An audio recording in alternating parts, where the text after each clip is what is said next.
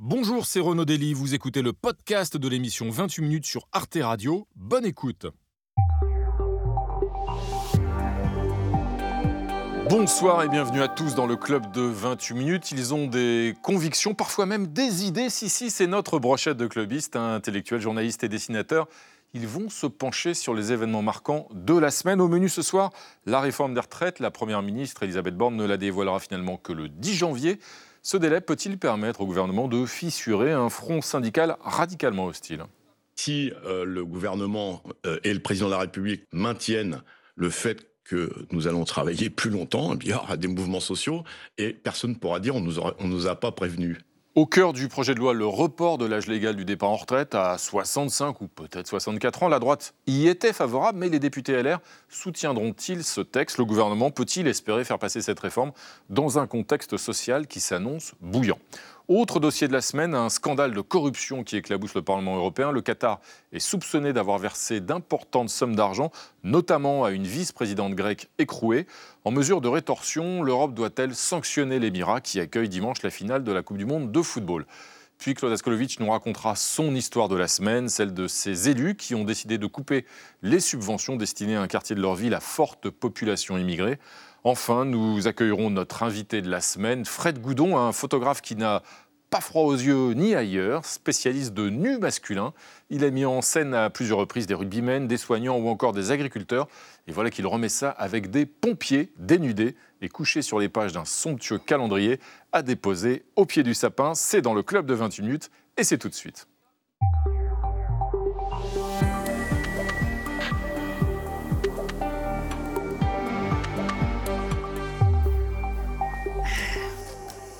Vous l'aurez tout à l'heure, le calendrier. Sonia, patientez. Et pour, partir avec. Bonsoir Sonia Kironi. Bonsoir Anadélie. Bienvenue à vous, ravi de vous retrouver. Bonsoir Frédéric Saïs. Bonsoir Renaud. Bienvenue à vous aussi Frédéric de Radio France, rappelons-le bien sûr.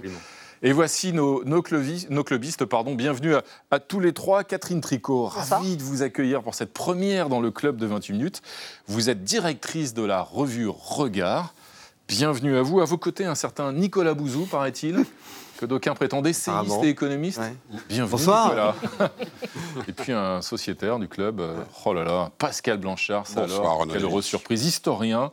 Vous avez co-dirigé, rappelons-le, on ne le rappellera jamais assez, comme vous le dites d'ailleurs, l'ouvrage collectif Histoire globale de la France coloniale, paru aux éditions Philippe Ray, votre dernier ouvrage en date. En date, tout à fait. Merci à vous. Et au pupitre, notre ami CAC. Salut CAC, ça va? Bonsoir dessinateur de presse. On retrouve vos dessins, euh, notamment dans le quotidien L'Opinion.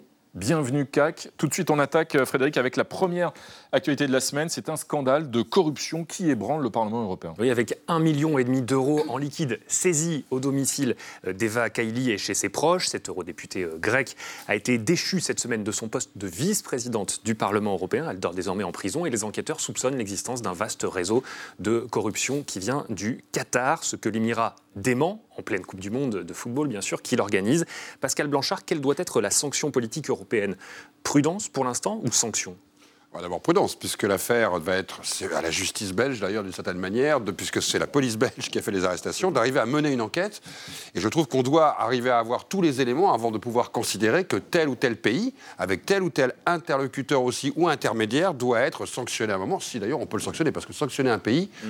dans une affaire de corruption, on est loin d'être arrivé à une solution. Mais en tout cas, on peut le faire de manière peut-être diplomatique, mais d'abord il faut attendre d'une manière très claire l'enquête pour voir d'abord qui est impliqué quels sont les États impliqués, quels sont les... parce que c'est peut-être pas forcément un seul État, et voir si cette affaire de corruption est plus vaste. En tout cas, ce qui est assez inquiétant, c'est de savoir le nombre de gens impliqués dans cette affaire. Hmm. Le nombre de fausses ONG aussi, qui sont liées à Bruxelles, qui sont impliquées dessus, et moi je trouve ça assez terrifiant, sont multipliés par le nombre de pays qui ont la possibilité de pratiquer de la corruption au Grand Parlement européen. Je peux vous dire qu'il y a quelques affaires en attente qui méritent là aussi d'être auscultées de près. Catherine Tricot, on a vu que les eurodéputés ont en tout cas voté pour une première sanction, certes symbolique, c'est interdire l'accès du Parlement européen aux représentants du, Qatar. Ça vous semble un bon premier pas, disons-le comme ça? C'est un bon premier pas, on va dire. Mais enfin, là, on voit bien qu'on est devant une situation qui relève du système C'est-à-dire qu'on a 60 000 lobbyistes qui sont accrédités à, Bruxelles, que les anciens députés peuvent venir, qu'on a des ONG qui sont un peu des masques mmh. euh, qui vont permettre de la corruption. Il y a, l'une des ONG, pardon, ironiquement, qui s'appelait Combattre l'impunité. Voilà, c'est ça. Et manifestement qui était jusqu'ici, en tout cas, impliqué dans cette Il y a un certain nombre de mesures qui commencent à être prises, mais il y en a beaucoup d'autres qui sont proposées, qui sont mises sur la table.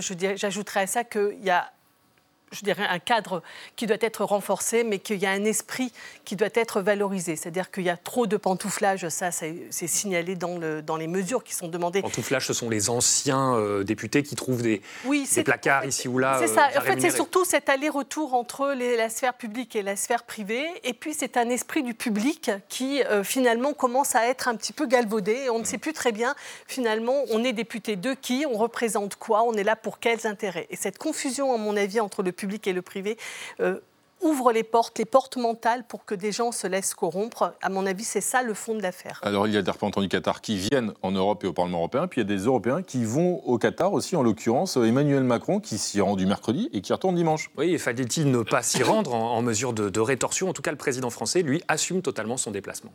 Moi, j'assume totalement. J'ai été il y a 4 ans derrière l'équipe de France quand c'était en Russie et euh, je suis euh, derrière eux au Qatar parce que je suis derrière l'équipe de France et je pense que si je puis dire les Français aussi. Regardez, il y avait beaucoup de débats, les gens disaient on va pas suivre, on boycotte à la télévision, les chiffres sont là. Oui, parce qu'Emmanuel Macron était dans le stade effectivement pour la, demi-finale France-Maroc et il y retourne pour la finale France-Argentine euh, ce dimanche. Nicolas Bouzou, c'est une erreur. Il aurait fallu ne pas y aller à la lumière de ces révélations. Ça bah, ça va pas, non. Il y a évidemment raison d'y aller. Enfin, c'est le président de la République, c'est pas le, c'est pas le sujet.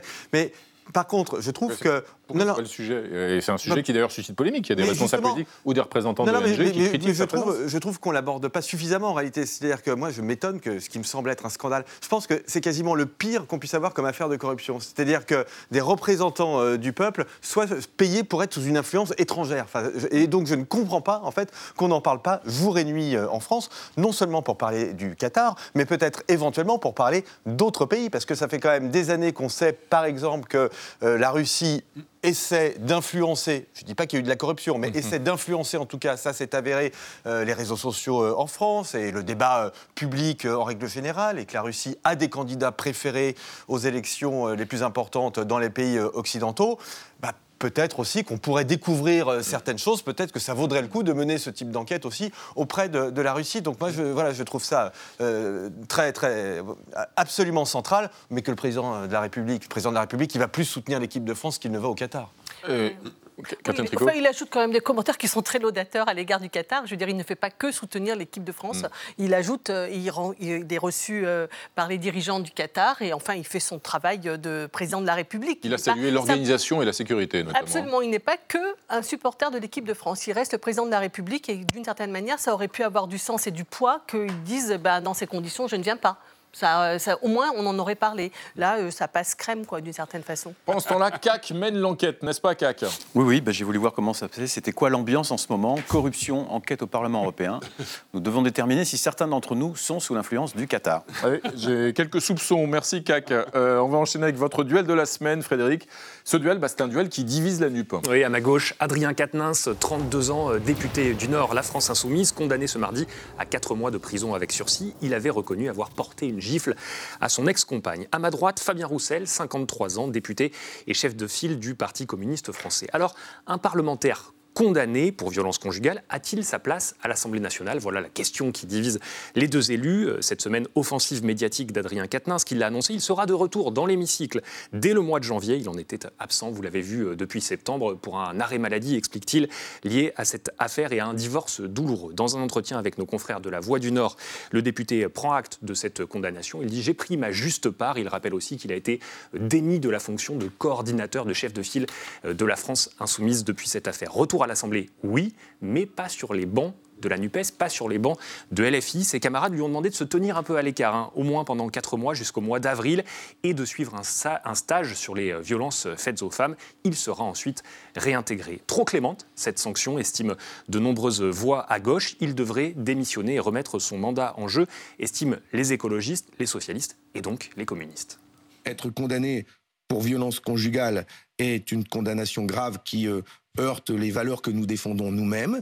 Et euh, ce sont euh, des condamnations, des, cas qui ne permettent pas pour nous de présenter des candidats aux élections s'ils ont reçu une telle condamnation ou de siéger dans un groupe. Et donc nous, nous demandons aux personnes qui ont de telles condamnations euh, de, démissionner, de démissionner de leurs fonctions. Alors cette position, il faut le signaler, trouve quelques échos, certes minoritaires, dans le groupe de la France insoumise. Par exemple, la, députée LFI de Dordogne, Pascal Martin, estime que son groupe fait une erreur politique, je la cite, en réintégrant Adrien Quatennens. Et puis chez les jeunes aussi, euh, il y a quelques remous. Plusieurs groupes d'action de la France insoumise dans le sud-ouest annoncent dans un communiqué paru hier une sorte de grève du militantisme pour une durée euh, indéterminée. De leur côté, les proches de Jean-Luc Mélenchon réfutent ces critiques et justifient cette exclusion temporaire et non pas définitive par, je cite, la gradation, la juste proportion euh, des sanctions. Catherine Tricot, c'est une position, celle de la France insoumise, qui vous semble juste et tenable politiquement? Je pense qu'elle n'est pas tenable politiquement. Parce que je pense que le problème, c'est pas de savoir si euh, Adrien Caténas aurait dû être condamné plus ou moins par la justice. C'est est-ce qu'il peut représenter la France insoumise? Est-ce qu'il peut représenter la gauche et la NUPES à l'Assemblée nationale? Je ne crois pas. C'est-à-dire que je crois qu'il y a des exigences qui sont, apportées, qui sont portées sur les, représentants du peuple, sur leurs élus, qui ne sont pas de même nature que celles de euh, la justice. C'est-à-dire que la justice a condamné à quatre mois. Euh, il se trouve que la France insoumise fait la même, la même mise en retrait. Mmh. Mais les exigence éthique qui est portée euh, vis-à-vis d'un homme qui euh, mange du homard, vis-à-vis d'un quelqu'un qui... Euh, François de Rugy, l'ancien président. Voilà, qui lui met une gifle à sa femme, ou d'un président qui dit « casse-toi pauvre con », c'est tout à fait d'un autre registre. Ce n'est pas forcément pénalement répréhensible plus que ça, encore qu'Adrien Catenas a été condamné, mais c'est surtout que ce sont des exigences qui sont des exigences éthiques, qui sont des exigences politiques, et je ne, ce que je crois, c'est qu'ils ne s'en sortiront pas. C'est-à-dire qu'en fait, je pense qu'Adrien Catenas ne pourra pas siéger parce qu'il ne pourra pas parler hmm. et qu'il ne sera pas accepté par les autres députés de la France insoumise et de, la NUPES. Alors, pourra-t-il parler ou pas à l'Assemblée On le verra. En tout cas, Pascal Blanchard, il a parlé cette semaine Adrien Catenas. En plus, au lendemain de sa condamnation, il s'est dit victime d'un lynchage médiatique. Il a remis un euro dans le. il a accusé sa femme d'être, euh, d'avoir un sentiment de toute puissance et de vouloir briser sa carrière. Ah, honnêtement, cette interview, pour ceux qui l'ont vue, elle est totalement hallucinante. C'est-à-dire qu'au moment où il aurait dû justement peut-être se taire, puisqu'il y a tout un débat à la fois moral, politique, une ambiguïté. On le met un peu de côté, mais déjà on annonce qu'après le 13 avril, ça va bien mieux se repasser. Donc c'est pas concevable. Et lui, dans le moment où justement il y a le doute et que c'est très limite politiquement, on le voit bien, parce qu'à l'intérieur de la NUPS, il y a des critiques, il fait une interview totalement surréaliste. Donc on est persuadé au moins d'un truc, c'est qu'il n'a pas un conseiller en mm. communication, que n'importe qui comprend en la regardant qu'elle est incroyable. On se demande s'il a même pris conscience de, la peine qui était la sienne. Et il est en train de nous dire bah, c'est pas grave, je vais revenir, je vais attendre un peu sur le côté où je vais m'y mettre, et puis dans quatre mois, je serai présent. C'est pas possible. D'ailleurs, la société ne peut plus accepter ce genre ni de comportement, ni ce qui s'est passé. Et en plus, dans un parti qui, justement, sur ces enjeux-là, annonce une morale différente et se veut exemplaire. Euh, Nicolas Bouzou, ça pose aussi une question plus large. Ça veut dire est-ce qu'un élu condamné doit quitter la vie publique, même si euh, ce sont pour des, pour des raisons qui ne sont pas euh, liées directement à son action politique. Bah, c'est une question de morale individuelle. Donc, euh, est-ce que quand on a été condamné pour violence conjugale, on peut revenir siéger à l'Assemblée nationale? C'est son problème, il fait avec sa conscience. Vous-même, vous, voulez mon avis? Hmm. Ça me semble mais, mais inimaginable. Très honnêtement, voilà, ça me semble. C'est vrai qu'il devrait repasser devant les électeurs. C'est de là qu'il tient. Ah non, pour moi, non, non.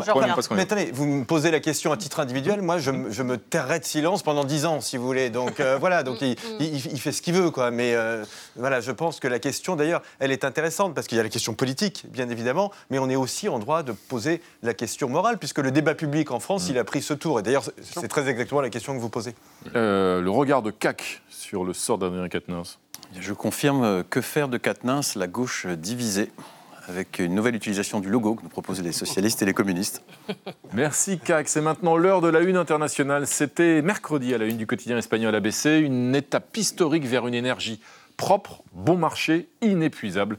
Les États-Unis ont annoncé une percée scientifique historique dans le domaine de la fusion nucléaire, la réunion de deux noyaux légers d'un atome pour produire de l'énergie plus efficace que la fission. La fusion nucléaire fournit une énergie donc inépuisable, sans risque et sans émettre de CO2. Alors, doit-on se réjouir de cette découverte qui ne sera évidemment commercialisée qu'à long terme, Nicolas Bouzoum Ah bah évidemment, pour une fois, il n'y a que des mauvaises nouvelles en ce moment, donc ça c'est une vraie... Ah, attendez la finale. Une vraie bonne nouvelle. Oui, oui, mais ça c'est formidable. Oui, vous avez raison. Mais euh, on trouve des bonnes nouvelles dans le domaine, si on regarde au, bon endroit en fait, et le bon endroit c'est souvent le domaine euh, scientifique. Mm. Alors, vous avez tout à fait raison de dire que c'est une percée scientifique et technologique majeure. C'est pas ça ce qui va nous permettre de décarboner nos processus de production ces 10 ou 20 prochaines années. Parce que, vous l'avez euh, sous-entendu, Maintenant, il faut industrialiser en fait cette découverte, et ça, ça prendra énormément de temps. Donc, euh, c'est une découverte extraordinaire, mais qui ne nous exonère pas des efforts et des investissements qu'on doit faire euh, aujourd'hui. Mais voilà, ça veut dire que la science avance. Ça veut dire que ce qui était prévu à l'horizon 2100, c'était à peu près l'horizon, et ben, ce sera peut-être 2060 euh, ou 2070. Et donc, c'est quand même absolument extraordinaire, une énergie complètement, complètement décarbonée, qui n'est pas dangereuse et qui génère très peu de déchets. Ça ne nous exonère pas pardon, de ces efforts, dit Nicolas Bouzou, Catherine Tricot. Est-ce qu'il n'y a pas un risque justement qu'on dise finalement maintenant que euh, la fusion nucléaire arrive, on n'a plus besoin justement de faire d'efforts pour se débarrasser des industries fossiles, des énergies fossiles Voilà, j'allais dire d'une façon générale, il ne faut pas croire aux technologies pour pouvoir euh, hmm. s'exonérer des efforts qu'on a à faire. Mais je voulais juste ajouter un point pour aller dans le sens de l'importance de cet événement, c'est que actuellement il y a une coopération internationale et que malgré la guerre en Ukraine, cette hmm. coopération s'est maintenue. J'ai appris que cette semaine, la Russie avait livré une turbine à la France pour pouvoir mettre euh, en œuvre cette expérimentation. C'est-à-dire que c'est vraiment un enjeu tellement considérable que ça passe au-delà même du conflit euh, qui est actuellement en cours. Pascal Blanchard, c'est en mesure, selon vous, de modifier, faire bouger les lignes au sein de l'opinion publique sur le nucléaire, qui regagne du crédit ces dernières années, justement euh, lié au débat sur les émissions de CO2 bah oui, parce que là, on a affaire, mais c'est mon spécialiste à ma gauche qui m'a tout expliqué, à, clairement, on en parlait longtemps tout à l'heure, à une énergie propre, ou du moins beaucoup plus propre. Donc oui, c'est-à-dire que le nucléaire qui répondrait à toutes les problématiques, moins dangereuse, beaucoup plus propre. Et donc ces éléments-là sont concours, du moins d'une certaine manière, à aller, à continuer cet élan. On voit y a un retour vers le nucléaire, à le poursuivre. Maintenant, on peut espérer aussi qu'au regard de cet engouement international, cette nécessité éco-responsable, justement, il y a une accélération du processus, et même si on nous annonce que dans plusieurs décennies seulement, ça pourrait être mis en œuvre, mm. qu'il y ait une forme de concentration des énergies, c'est le cas de le dire, pour arriver d'une certaine manière à faire que cette énergie propre arrive beaucoup plus tôt dans le spectre collectif de production d'énergie. C'est un bon élève, Pascal Blanchard, Nicolas Bouzou Il a bien compris Tout à fait. Ah, c'est le meilleur. Et CAC va nous en apprendre encore euh, un peu plus. Oui, ben nous voilà rassurés, mais même sauvés par la science. Génial, on a une solution pour dans 30 ans. Merci CAC. Alors Sonia, c'est maintenant l'heure de votre point com de la semaine et vous avez une information détonnante à nous révéler. Nous sommes donc le 16 décembre. C'est ça. Et il fait froid Mais oui. Information euh, tellement incroyable, que ça a provoqué une sorte de trêve de Noël euh, avant l'heure euh, sur les réseaux sociaux cette semaine.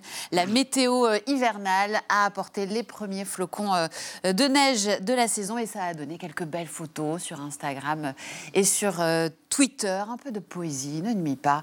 voilà, des images donc de Strasbourg, de Paris également, où un léger manteau neigeux s'était déposé notamment sur le jardin du Luxembourg. On voit les photos et même, un peu plus étonnant, sur la plage de Trouville en Normandie.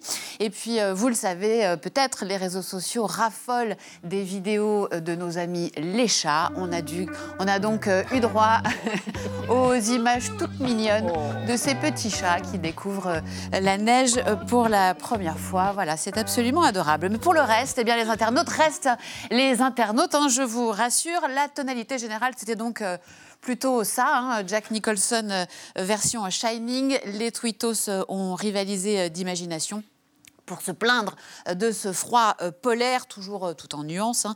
Quand ça fait 30 minutes que tu attends ton rencard dans le froid et que tu l'aperçois enfin, ou encore, il fait tellement froid que je crois que le Qatar a climatisé la France. Et oui, encore lui, le froid et la neige ont fait la une des JT et certains se moquent un peu comme vous, oui, Renaud Dely, la fameuse vague de froid dont parlent les journalistes, euh, c'est ce qu'on a récemment appelé, euh, c'est ce qu'on a jusqu'à récemment euh, appelé l'hiver, n'est-ce pas? Et oui, l'hiver n'est pas encore arrivé officiellement, puisque ce sera le 21 décembre, le solstice d'hiver, mercredi prochain. Les températures sont quand même un petit peu en dessous des normales de saison. À ce, il y en a toujours malheureusement sur les réseaux sociaux qui sautent sur l'occasion pour nier le réchauffement climatique. Une journaliste du Monde a rappelé sur Twitter que l'année 2022 reste la plus chaude jamais enregistrée.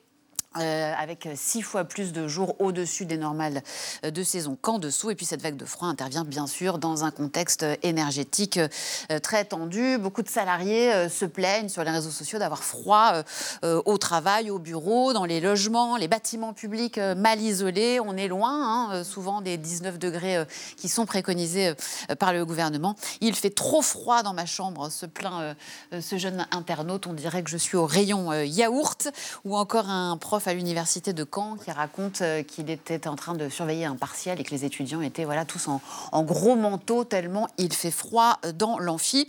Et puis euh, des images d'un lycée à Aulnay-sous-Bois en Seine-Saint-Denis ont beaucoup euh, circulé cette semaine. Un lycée, voilà, vous voyez les images complètement délabrées où les fenêtres ne ferment pas et où du coup il fait moins de 15 degrés dans les salles de classe avec des élèves qui parfois doivent voilà, s'éclairer avec leur téléphone portable en raison des coupures d'électricité. Heureusement, Noël arrive et ça met du beau au cœur. Alors pas à tout le monde, hein, mais euh, euh, à certains. Bravo à, ces lycéens d'abord, euh, voilà, qui eux aussi soutiennent les Bleus en étant bleus à cause du froid. Et Noël donc qui arrive et qui met du beau au cœur à certains. voilà, ma déprime hivernale à gauche, ma déprime hivernale en décembre, avec un pull de Noël, on voit tout de suite les choses plus belles on a quand même euh, la consommation électrique qui a baissé euh, malgré cette arrivée euh, du froid de 10% hein, la semaine dernière. Est-ce que ça veut dire, Pascal Blanchard, qu'on a une conjonction d'événements qui fait que nos comportements seront modifiés irrémédiablement? Je pense que c'est très utopique. On a surtout une conjonction qui fait que beaucoup de municipalités dans des petites villes et dans des petits villages et des chefs d'établissement dans les établissements scolaires n'ont pas les moyens de finir l'année. C'est d'abord une question pour beaucoup de municipalités dont on ne mesure pas l'impact énergétique de ce que ça représente au niveau augmentation, qu'ils n'ont pas le choix. Donc on voit des salles de sport, des gymnases où des gamins vont faire du sport par exemple, qui ne sont plus chauffés ou très mal chauffés. Dans les écoles, vous venez de montrer des exemples, c'est dans toute la France. Ce n'est pas une petite situation, ce n'est pas forcément qu'une volonté, on va dire citoyenne, elle en fait partie, mais aussi une réelle contrainte. Si vous avez un budget municipal, personne n'avait imaginé quand ils ont fait le budget en janvier ou en février qu'il y ait un tel coût pour cette fin d'année avec un tel froid, et simplement ils sont dans la non-capacité de pouvoir envisager de payer la note d'électricité. Donc regardons les deux aspects, citoyenneté oui, volontarisme, mais aussi obligation budgétaire de le faire. Et la question de la rénovation énergétique aussi d'un certain nombre de bâtiments dont on voit qu'ils sont complètement... Ouais. Et, notamment parce qu'il euh, parce qu'il y a des aides aujourd'hui hein, pour la rénovation énergétique, mais on manque de gens. Hein. Donc si on veut faire de la rénovation énergétique, c'est très, très compliqué. D'ailleurs, sur un ton beaucoup plus léger, si vous me permettez de Allez-y, Nicolas. Il y a aussi, beaucoup plus léger, il y a une pénurie de Père Noël. Je ne sais pas si vous êtes ah au courant, mais la pénurie d'emploi touche tous les secteurs. Et vous voyez sans doute beaucoup moins de Père Alors, mm. j'espère que personne ne croit au Père Noël et que je ne casse aucun rêve sur ce plateau. mais, Tout le monde croit au Père Noël. on n'écoutez pas. Mais, et, donc, voilà, donc euh, il y a beaucoup, moins, y a beaucoup moins de personnes. voilà, c'est ça. Dans dix jours, ça, ça ira mieux. Euh, merci Nicolas pour cette euh, analyse. et voici celle de... spécialiste du Père Noël et la, la fusion nucléaire, beaucoup, beaucoup, de sujets quand même. Hein. Et voici celle de CAC qui a une solution hein, pour mieux répartir cette pénurie. Oui, oui, bah, c'est pas moi qui l'ai trouvé, c'est le gouvernement, électricité, Covid, le gouvernement sur tous les fronts, que les Français se rassurent, s'il doit y avoir des coupes elles seront ciblées sur les non-vaccinés. Eh ben voilà. Euh, merci CAC. Frédéric, un autre dossier d'actualité, la réforme des retraites, euh, réforme projet de loi qui ne sera finalement dévoilé que le 10 janvier prochain. Oui, cette réforme devait être présentée euh, hier dans le détail par Elisabeth Borne. Effectivement, ce sera pour le, le 10 janvier, pour la nouvelle année officiellement, pour laisser plus de temps à la discussion avec les partenaires sociaux. Catherine Tricot, comment est-ce que vous interprétez ce report de la part du gouvernement? C'est de la peur ou c'est de la tactique? Ne pouvez pas le faire là maintenant, euh, des jours des fêtes de Noël. Moi, ça me semble que tout le monde va discuter en famille et que ça se serait très très mal passé, à mon avis. Donc, ils se sont donné un petit peu de, un petit peu de mou, mais c'est vraiment strictement tactique. Il n'y a rien, il n'y a pas, il a, pas de, véritablement d'enjeu dans les discussions qui ont lieu actuellement avec les partenaires sociaux ou avec les groupes politiques qui ont été reçus euh, par euh, Elisabeth Borne. Nicolas Bouzou, il n'y a pas de grain à moudre, selon l'expression de Bergeron de la CFDT non, alors moi je suis euh, favorable à cette réforme, mais je pense très bien qu'elle soit repoussée, parce que, enfin, à quoi ça sert de générer des grèves? En ce moment, les gens sont absolument épuisés, ils sont épuisés nerveusement. Les trois années ont été très difficiles. Je vois pas l'intérêt de, déclencher un mouvement social pour ceux qui pourront partir en vacances et qui du coup pourraient ne pas partir. Donc ça change absolument rien au fond. Le fond, ce sera euh, soit 65 ans euh, avec de prise en compte de pénibilité des exemptions, soit plutôt allongement de la durée de cotisation. Bon, en fait, tout ça revient à peu front même- syndical restera uni contre cette réforme. Ah oui, à mon avis, les Français sont contre cette réforme, très majoritairement. Les syndicats sont unis, y compris la CFDT. Donc oui, il y aura bien, je pense qu'il y aura des mouvements dans la rue qui seront euh, tout à fait conséquents. Alors peut-être que le gouvernement espère, essaye encore euh, de diviser le front syndical, mais il il jette aussi des, euh, des coups d'œil sur sa droite. Est-ce que c'est pas là aussi qu'il cherche à convaincre euh, avec ce report, euh, Oui, le Frédéric? gouvernement essaye euh, clairement de, de rallier la droite LR. Vous savez qu'elle est majoritaire au Sénat et qu'elle est charnière euh, à l'Assemblée nationale. Petite mise sous pression euh, pour LR par Gabriel Attal, le ministre des Comptes publics. Le président lui-même a dit qu'il n'y avait absolument euh, aucun tabou sur ce sujet-là. L'important, euh, c'est que euh, les LR que vous venez de euh, citer soutiennent une réforme qui vise à ce que globalement on travaille plus la longtemps, droite. tenant compte de la pénibilité et des carrières longues. Aujourd'hui, vous avez le gouvernement qui propose cette réforme. Je trouverais incompréhensible qu'il s'y oppose, alors même qu'il la défendait il y a six mois. Voilà, Pascal Blanchard, c'est la droite qui a l'avenir du projet de réforme des retraites entre ses mains. Vous avez tous compris qu'à mon avis, ça m'étonnerait que la droite, avec Ciotti qui vient de prendre sa tête, va soutenir le gouvernement au début d'année. Pourquoi pas en plus aller voter systématiquement toutes les propositions C'est inconcevable. Éric Ciotti a dit qu'il était favorable au report Oui. à 65 ans. Attendez de voir le mois de janvier, attendons de voir électoralement ce qui va se passer. Ça m'étonnerait que pour une réforme aussi importante, Ciotti fasse un tel cadeau au gouvernement. Aujourd'hui, le gouvernement joue sur autre chose, c'est d'espérer que ce sujet fasse exploser la droite, ce qui est sémantiquement autre chose. Donc on est en train de comprendre que ce report n'est pas simplement que de passer de bonnes fêtes, je pense comme vous. Bon, on voit bien qui était le conseiller euh, communication du président de la République et de la Première ministre en disant c'est pas une bonne idée pendant les fêtes, et c'est vrai, c'était pas une bonne idée. Surtout si la Coupe du Monde, par exemple, devient un immense succès et qu'on la gagne, mieux vaut penser à autre chose. Je pense surtout qu'il y a une idée aussi très politique derrière. Elle va avoir du mal à passer. Il va y avoir un gros débat avec la droite que Ciotti vient d'emporter au niveau de LR. Ce débat va certainement être un point d'ancrage de la démonstration qu'il est impossible de réformer avec la droite quelque chose, sauf à la faire exploser en deux sur cette loi-là. Je crois beaucoup plus à ça, et qui peut amener donc potentiellement à tout à fait autre chose que de voter un texte sur les retraites, mais à des élections anticipées. C'est vrai que Nicolas Bouzou, on a l'impression que tout est déjà quasiment écrit. La présentation du texte, le- l'opposition des groupes Mm.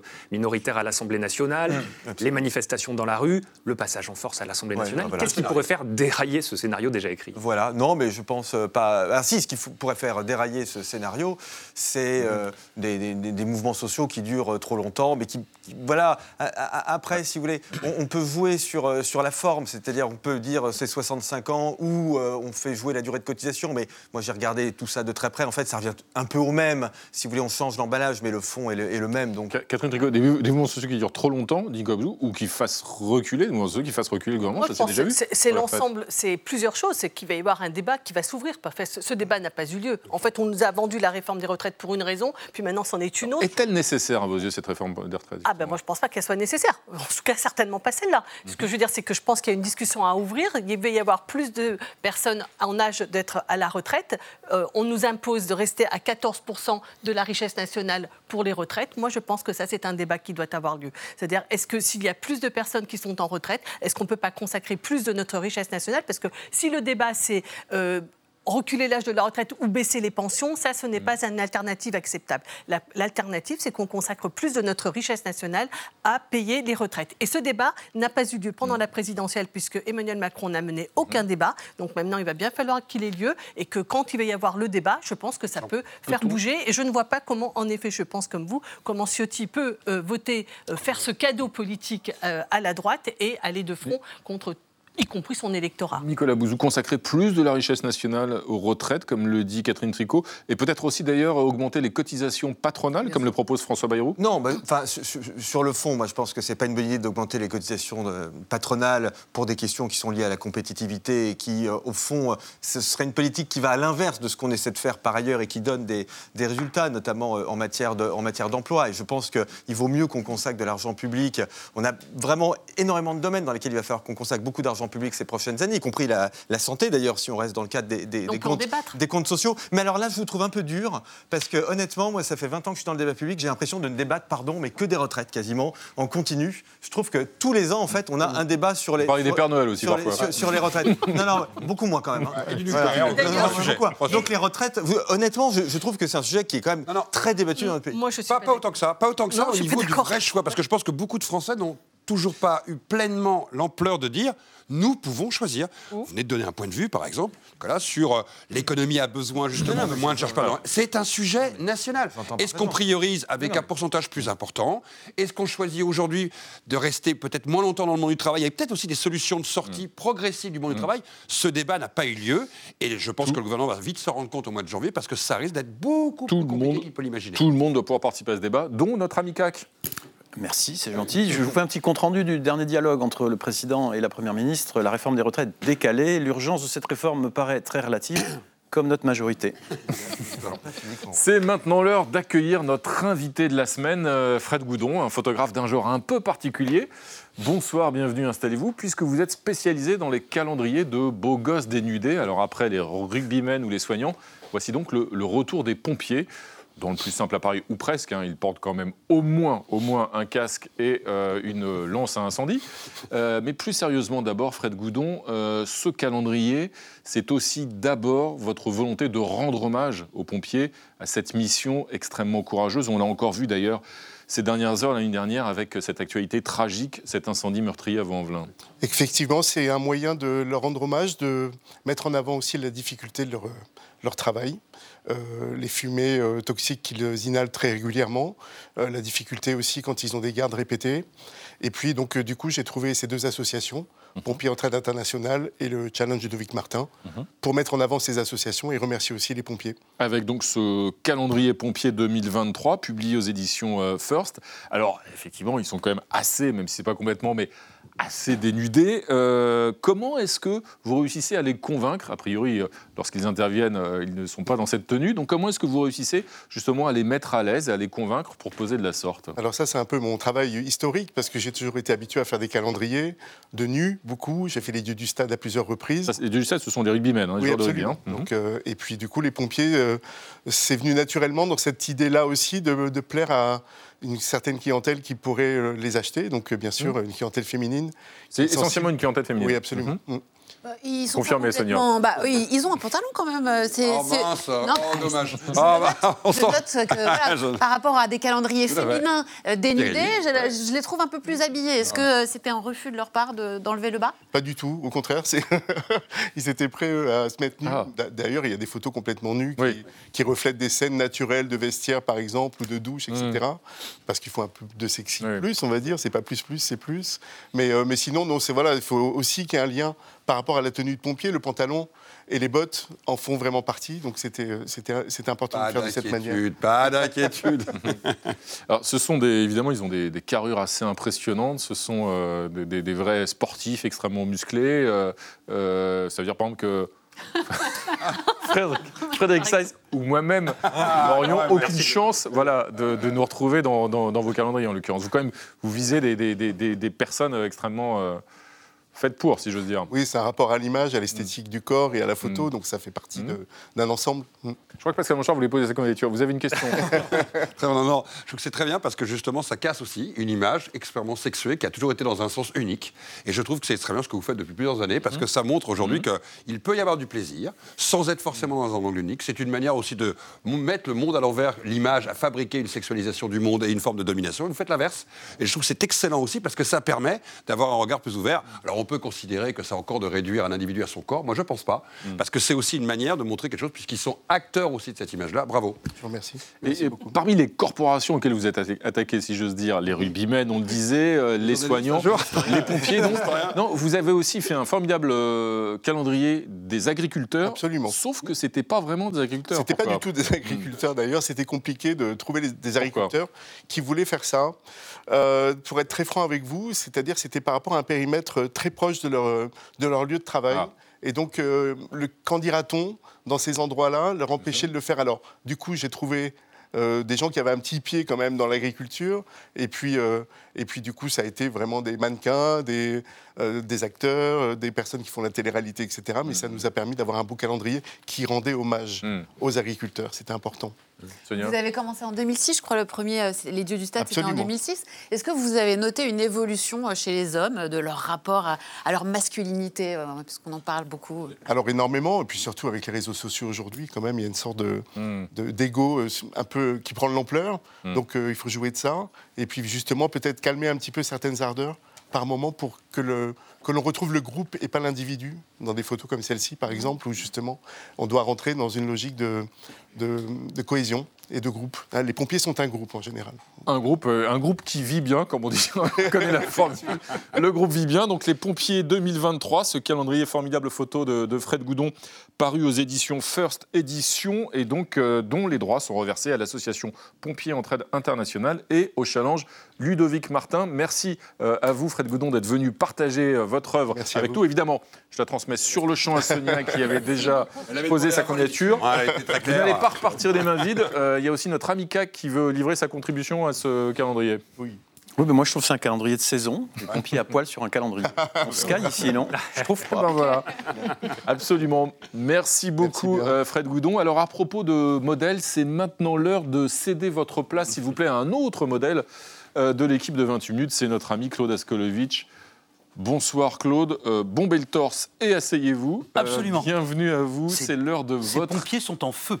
c'est l'heure de votre histoire de la semaine, Claude Askolovitch. Et votre histoire, bah, c'est celle de, de ces élus euh, qui veulent couper les vivres à l'un des quartiers de leur ville. Absolument. Bonsoir mes amis. Nous sommes venus discuter d'une punition collective qui a été imposée à un quartier de France de 3-4 000 habitants. Ça fait un gros village hein, où après un match de Coupe du Monde de football, c'était l'autre jour Maroc-Espagne, des jeunes gens se sont battus rudement avec la police. Alors ça s'est passé à Fréjus, dont le maire est au Rassemblement national, ville jumelle de Saint-Raphaël, dont le maire est aux Républicains, mais les deux villes font agglomération commune. Le quartier s'appelle le Lagabelle, ce qui est presque amusant, puisque sous nos rois, la gabelle, c'était un impôt qui spoliait le peuple. Eh bien, en décembre 2022, les gueux de la gabelle ont été spoliés, car après la bagarre, la ville et la ville et l'agglomération se sont entendus pour sucrer, suspendre les subventions qu'elles versaient au quartier. Alors, on a fermé un Algeco, un baraquement, où des travailleurs intercommunaux guidaient les habitants dans les dédales de l'administration. On ne va plus aider à l'ouverture d'une micro-crèche et on va arrêter d'aider des cours de français. Tout ceci afin, a-t-on expliqué, de provoquer une réaction de la population locale. Car c'est le président de l'agglomération et maire de Saint-Raphaël, le républicain Masquelier, qui le dit, cette population doit sortir, je cite, de sa résignation et de sa passivité presque complice, presque complice face aux violences urbaines. Traduisons en bon français que pour M. Masquelier, les gens de la, gabelle sont des méchants ou des lâches qui, s'ils le voulaient, pourraient faire beaucoup mieux face aux voyous que les policiers, cette blague. Le maire de Fréjus, lui, le, le péniste M. Racheline, a dit que sucrer les subventions, c'était plutôt un cri d'alarme des élus locaux face à l'État qui n'assure pas la sécurité des gens dans les quartiers. Et ce sont les habitants qui en souffrent. Certes, c'est très juste, mais alors pourquoi ajouter à leur peine? Évidemment, tout ceci est absurde, mais surtout, c'est moche et plus encore qu'il n'y paraît. La Gabelle, on l'a compris, c'est un quartier pauvre, très pauvre, et comme souvent pris par des éruptions urbaines récurrentes qui viennent, selon la police, souvent quand on embête les dealers, le football bon dos. Il est d'autant plus pauvre ce quartier, d'autant plus isolé, abandonné, que des services publics sont partis et que le centre social a été supprimé parce qu'on y distribuait des repas aux pauvres pendant le ramadan. Ouah, la mairie a voulu en finir avec ce séparatisme. Dans cette laideur, les 69 000 euros suspendus ne sont donc qu'une petite humiliation. D'ailleurs, c'est ce que m'a dit un travailleur social qui m'a supplié qu'on ne puisse pas le reconnaître, c'est l'ambiance. Est-ce qu'on peut supprimer ce qui n'existe même pas? Par exemple, cette crèche qu'on attend depuis si longtemps. Et puis, croit-on vraiment que le fameux Algeco, une structure de chantier non chauffée posée au milieu d'une cité, c'est autre chose qu'un avant-poste en territoire étranger, voire hostile? Ainsi faisions-nous jadis dans nos colonies. Blanchard connaît ce sujet. Car en réalité, il s'agit de cela, d'une gestion de population qu'on décrète autres, étrangères, et qui doivent mériter ce qui, pour d'autres, est un droit. Alors, des notables rééduquent en punissant et en humiliant. C'est une ligne politique, hein, il faut bien comprendre. Éric Ciotti, nouveau président des Républicains, que M. Masquelier a soutenu, tropisme du Sud, c'est un homme politique qui, jadis, avait voulu enlever les allocations familiales aux parents des enfants qui n'allaient pas à l'école et qui a voulu aussi envoyer en prison des parents de jeunes délinquants. Monsieur Masquelier, lui, élargit simplement le concept à tout un quartier. Monsieur Masquelier, le même, donc maire de Saint-Raphaël, a aussi décidé que dans sa ville, les associations sportives qu'il subventionne devront dorénavant se rendre aux cérémonies patriotiques du 14 juillet et du 11 novembre, sous peine de ne plus toucher dessous, car les pauvres doivent plus que les autres montrer à quel point ils aiment le pays. Tout ceci, on l'a compris, nous arrive un mois de décembre, on a entendu beaucoup de bêtises identitaires, et où après le récent match France-Maroc, on a gagné, ça c'est chouette. La police a dû arrêter des vrais bandits violents que je ne pense pas pauvres, mais qui eux se pensent très français et qui sont d'extrême droite et qui étaient sortis pour, comme on dit vulgairement, casser de l'arabe. Et ce n'est pas à ce danger qu'on nous avait préparé. Quand l'affaire de la Gabelle est venue devant les médias, j'ai été frappé de voir mes confrères souvent plus passionnés par le contexte de football de l'affaire que par la pauvreté du quartier. L'un d'eux ne comprenait pas, tiens, par exemple, que des gens puissent se battre alors que le Maroc avait battu l'Espagne. Ben oui. Un autre, sur une radio, qui jadis savait la pêche, a rappelé au maire de Fréjus que la Gabelle, c'était certainement un de ces quartiers que doivent fuir les Français de souche. Monsieur Racheline, qui avait oublié de le dire, bien sûr, a approuvé. Merci Claude Askolovitch. Euh, un dessin de CAC. Oui, ben moi je les, invite à pousser la logique jusqu'au bout en fait. Donc agitation dans les quartiers, subventions supprimées.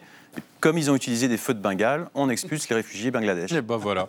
Merci CAC. Alors mes amis, chacun de vous a choisi une photo qui illustre à vos yeux l'actualité de la semaine. On va commencer par vous, Catherine Tricot, avec votre photographie. Il s'agit donc de la fameuse capsule Orion euh, qui avait été envoyée sur la Lune, la Lune pardon, et qui a donc améri cette semaine. Oui, bon bah écoutez, sans transition, ça fait, ça fait du bien de voir une photo comme ça qui nous aère, qui nous ouvre, non Avec ce froid et cette... Enfin, je la trouve très belle. J'aime le contraste entre cette technologie et puis cette simplicité des parachutes. Et euh, ça nous rappelle aussi qu'en fait, on est en train de se préparer à retourner sur la Lune et qu'il y a un enjeu qui pointe. Mmh. Est-ce que l'espace restera inaliénable ou est-ce qu'on va exploiter le minerai sur la Lune et que chacun viendra euh, creuser pour faire euh, là-haut ce que aujourd'hui on commence à comprendre comme désastre ici-bas. Merci voilà. Catherine Tricot. Euh, on va enchaîner avec vous, Nicolas Bouzou. Votre photo, c'est donc au Royaume-Uni, ces mouvements de grève euh, d'une ouais. ampleur quasi inédite, et notamment les infirmières qu'on voit sur cette photo qui se mettent en grève pour la première fois. Alors là, c'est les infirmières, donc, euh, mais en fait, euh, le secteur public et le secteur privé hein, font des grèves euh, communes, à tel point d'ailleurs que ça, alors, pour le coup, ça remet vraiment en, en cause la tranquillité des, des, vacances de Noël. Donc ce sont des grèves, en fait, tout simplement euh, euh, par réaction à la baisse du pouvoir d'achat. Hein. Et je voudrais rappeler qu'il y a 10% d'inflation euh, au Royaume-Uni, que les salaires augmentent de l'ordre de 3-4%. Donc la baisse du pouvoir d'achat, elle est, elle est très forte. Et je trouve que ça nous fait réfléchir à deux choses. La première chose, c'est que le Royaume-Uni est quand même un pays qui cumule des difficultés depuis maintenant deux ou trois ans. Alors il n'y a pas que le Brexit, il y en a d'autres, mais voilà, c'est vraiment une situation qui est extrêmement chaotique. Et puis la deuxième chose, c'est que bah, en France, on, on, se critique souvent, on s'autocritique souvent. Bon, le bouclier tarifaire, ça coûte cher, mais on a 5-6% d'inflation, c'est deux fois moins qu'au Royaume-Uni. Et ben, ça permet de moins perdre de pouvoir d'achat. Donc la France, c'est pas mal parfois. Et le troisième drame, rappelons-le, et au passage, c'est qu'évidemment, samedi dernier, nos amis anglais ont été évidemment en quart de finale de la Coupe du Monde. Tiens, ben voilà une transition toute trouvée avec votre photo. Pascal Blanchard, là, c'est la photo de deux ouais. amis, deux frères, comme ils disent, à l'issue de la demi-finale France-Maroc. Exactement, enfin les deux stars des deux équipes, d'une certaine manière, Hakimi d'un côté pour le Maroc et Mbappé de l'autre pour la France, avec ce message très beau de, de Mbappé à Hakimi, ne sois pas triste mon frère, tout le monde est fier de toi, tu as marqué l'histoire. Je trouve que cette image est intimement symbolique, justement pour ce que vient de dire Claude Askolovitch, l'histoire qui vient de raconter. Le fait que dans nos rues aussi, des gens se sont fait arrêter qui cherchaient une violence au lendemain de ces matchs pour faire brûler la France d'une certaine manière et montrer que l'amitié au regard de l'histoire ne pouvait pas exister. Et je trouve que cette image, d'une certaine manière, amène cette forme de positivité tous les Français, comme tous les Marocains, ont regardé ce match avec une histoire commune. Et je trouve que cette idée, ce moment qu'il y a, cette simple photographie est beaucoup plus forte que tous ceux qui ont pu vouloir détruire cette amitié, de ce qui s'est passé dans nos quartiers et de ceux qui pensaient que justement un tel match allait brûler la France. Bien Merci Pascal. Et puis notre amica qui a une suggestion d'ailleurs pour ces élus qui dérapent. Oui, non, moi c'est l'histoire de la Lune qui m'a. Je crois qu'il y a une info dont on n'a pas beaucoup parlé, c'est qu'il y a eu un dérapage d'un élu local pendant la mission Lune. qu'il retourne sur Terre. Merci. Merci, Cag. Voici maintenant venu l'heure de retrouver un grand artiste, Benoît Forger, évidemment, esprit ô combien facétieux et inventif. Ce soir, dans Dérive des continents, un classique de saison. Le Père Noël, vous en parliez, Nicolas Bouzou, le Père Noël, doit-il décrocher? Bonsoir Renaud. Difficile quand on est bon dans sa branche d'accepter que le temps est venu de passer la main. Et certains irremplaçables autoproclamés poussent parfois le bouchon trop loin. Le Père Noël doit-il raccrocher? Le bon patriarche de Rovaniemi ne s'apprête-t-il pas à perpétrer le Noël de trop? On le connaît, du moins on l'imagine, le Père Noël fait partie de ces hommes à l'ancienne qui ont un mal fou à déléguer. Mais il y a un moment où le corps dit stop. Et personnellement, je me sens moyennement à l'aise avec l'idée d'encourager un pépé largement centenaire à faire le kéké en traîneau volant par une nuit d'hiver. Sans compter que le métier de Père Noël est de plus en plus dangereux, car on ne sait jamais chez qui on tombe. Jusque-là, on le laisse faire son numéro parce que ça arrange tout le monde, mais le jour où il va se planter, la nuit plutôt, la magie de Noël va en prendre un sacré coup et tout le monde se renverra la balle sur l'air. Ah, nous on était contre, c'est les gamins qui nous ont poussés. Pas faux cependant de rappeler que les enfants exercent une influence redoutable sur la pugnacité du Père Noël et son aveuglement quant à ses capacités physiques. Car c'est pour eux s'il fait tout ça. Pour eux, les 91 millions de kilomètres à se farcir en 31 heures, les 320 000 tonnes de cadeaux à livrer et quelques 12 000 tonnes de mandarines à éplucher, puis s'enquiller coûte que coûte sous peine de passer pour un goujat. Enfants qui me regardez, s'il vous plaît, je sais que je peux compter sur vous. Boycottez le Père Noël comme vos parents ont si bien boycotté la Coupe du Monde. Disposez sur le toit de votre foyer un genre de petit écriteau, au rien d'insultant, mais une façon de dire voilà, cette année, Pernod, oublie-moi, passe directement au voisin, ça te fera ça de moins. Vous passerez pour un enfant d'une maturité extraordinaire, presque inquiétante aux yeux de vos parents, et récupérerez sans doute le coût de votre sacrifice ultérieurement. Enfin, si vous le faites par pure générosité, c'est aussi bien. Bonne fin d'année à tous. Bravo Forgeard et merci, c'est vous notre Papa Noël. Et puisque vous parliez du Père Noël, un autre cadeau à glisser sous le sapin, en plus du calendrier de Sonia évidemment, le nouvel album Sans photo pour la liberté de la presse de Reporters sans frontières qui cette année met Brassailles à l'honneur et qui est disponible en kiosque bien sûr. Merci mes amis. Avant de se quitter, un dernier dessin de notre ami CAC. Qu'est-ce qui se passe dimanche? Je voulais pas partir sans vous donner mon pronostic quand même. Les Bleus ont du souci à faire pour dimanche, mais non, mais si. Oh, oh, bravo, Dans un instant, sur l'antenne d'Arte, un film poignant, The Lion Woman. On se retrouve demain à 20h05 pour un nouveau numéro de 28 minutes samedi avec l'astrophysicien Jean-Pierre Luminet. Et comme d'habitude, on va se quitter en musique. Et tiens, puisqu'il y a donc, paraît-il, qu'à dimanche, un événement sportif planétaire qui concerne nos Bleus, bah, on va commencer l'échauffement en se remémorant de vieux souvenirs. Gloria Gaynor, évidemment. Tchuss